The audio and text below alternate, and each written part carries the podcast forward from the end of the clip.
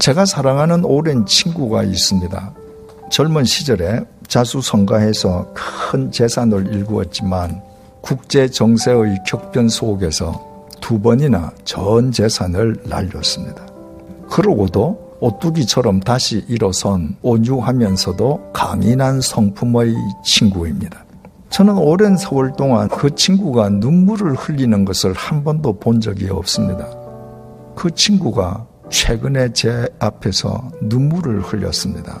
서른이 넘은 자식이 속 썩이는 것을 이야기하다가 갑자기 말을 멈추더니 그냥 눈물을 주르륵 흘렸습니다.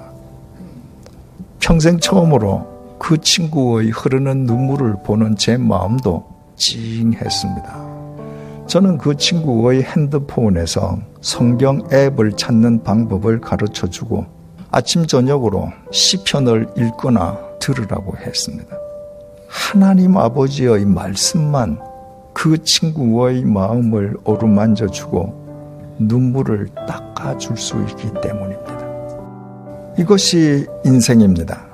특별한 경우를 제외하고는 이 세상에 태어난 인간은 대부분 눈물 없는 어린 시절을 지냅니다.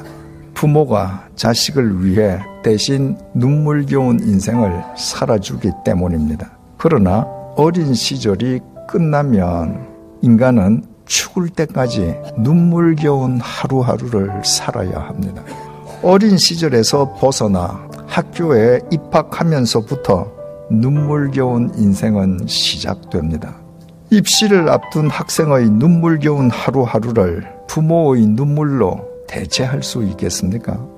광야와 같은 이 세상 속에서 온갖 풍파와 맞닥뜨려야 하는 젊은이의 눈물겨운 삶을 부모가 자신의 눈물로 대신해 줄 수 있겠습니까? 오히려 때가 되면 젊은이의 눈물겨운 삶은 늙은 부모 복량까지 또 안게 될 것입니다. 그렇다고 늙은 부모의 눈물겨운 인생이 종식되는 것도 아닙니다. 평생 눈물겨운 인생을 살면서도 그 눈물로 정작 중요한 것은 아무것도 해결할 수 없는 유한한 인간은 그래서 늘 슬픈 존재일 수밖에 없습니다. 가정주일입니다. 젊은 부모는 어린이날을 맞아 어린 자식들을 위해 최선을 다해 주었을 것입니다. 그러나 그렇게 한다고 어린 자식들의 눈물 없는 시절이 평생 지속되겠습니까? 장성한 자식들은 어버이날을 맞아 늙은 부모님께 감사를 표할 것입니다. 그러나 그것으로 평생 눈물겨웠던 부모의 인생이 보상받을 수 있겠습니까? 자식의 눈물로 하루하루 소멸해가는 늙은 부모의 육체가 새롭게 소생할 수 있겠습니까? 그러므로 그리스도인들의 가정주일은 달라야 합니다. 우리 자식들의 눈에서 평생 눈물을 닦아주실 하나님, 우리 자식들의 평생에 그들을 위해 울어주실 하나님, 그 하나님께서 우리 자식들의 아버지이신가? 우리 부모님이 평생 흘린 눈물을 영원히 닦아주실 하나님. 우리 부모님의 코끝에서 호흡이 멎는 순간 우리 부모님을 영원히 품어주실 하나님. 그 하나님께서 우리 가정의 아버지가 되고 계신가? 그리스도인들의 가정주일은 이렇게 하나님께서 우리 가정의 아버지이시며 주인이신지 온 가족이 함께 확인하는 날이어야 합니다. 우리의 가정은 하나님을 우리의 아버지로 모시고 있습니까? 하나님 아버지만 우리가 이 세상을 떠난 뒤에도 이 험한 세상 속에서 계속 살아갈 우리 자식들의 눈에서 눈물을 닦아주실 수 있습니다.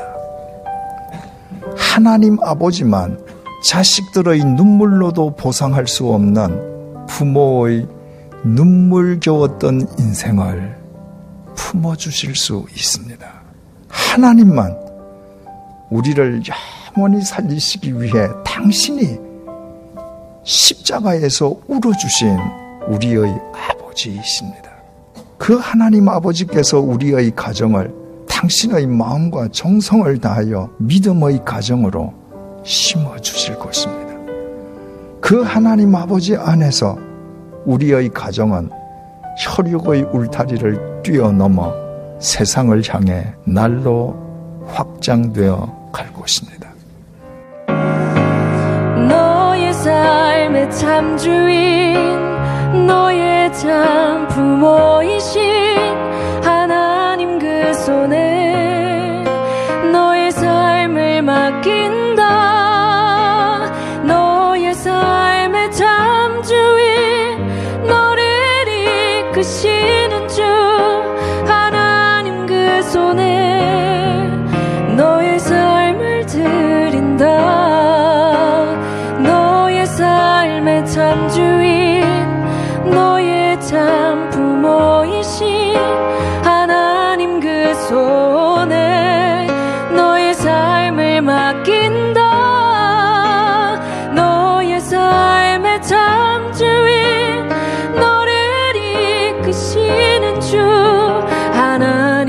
손에 너의 삶을 드린다.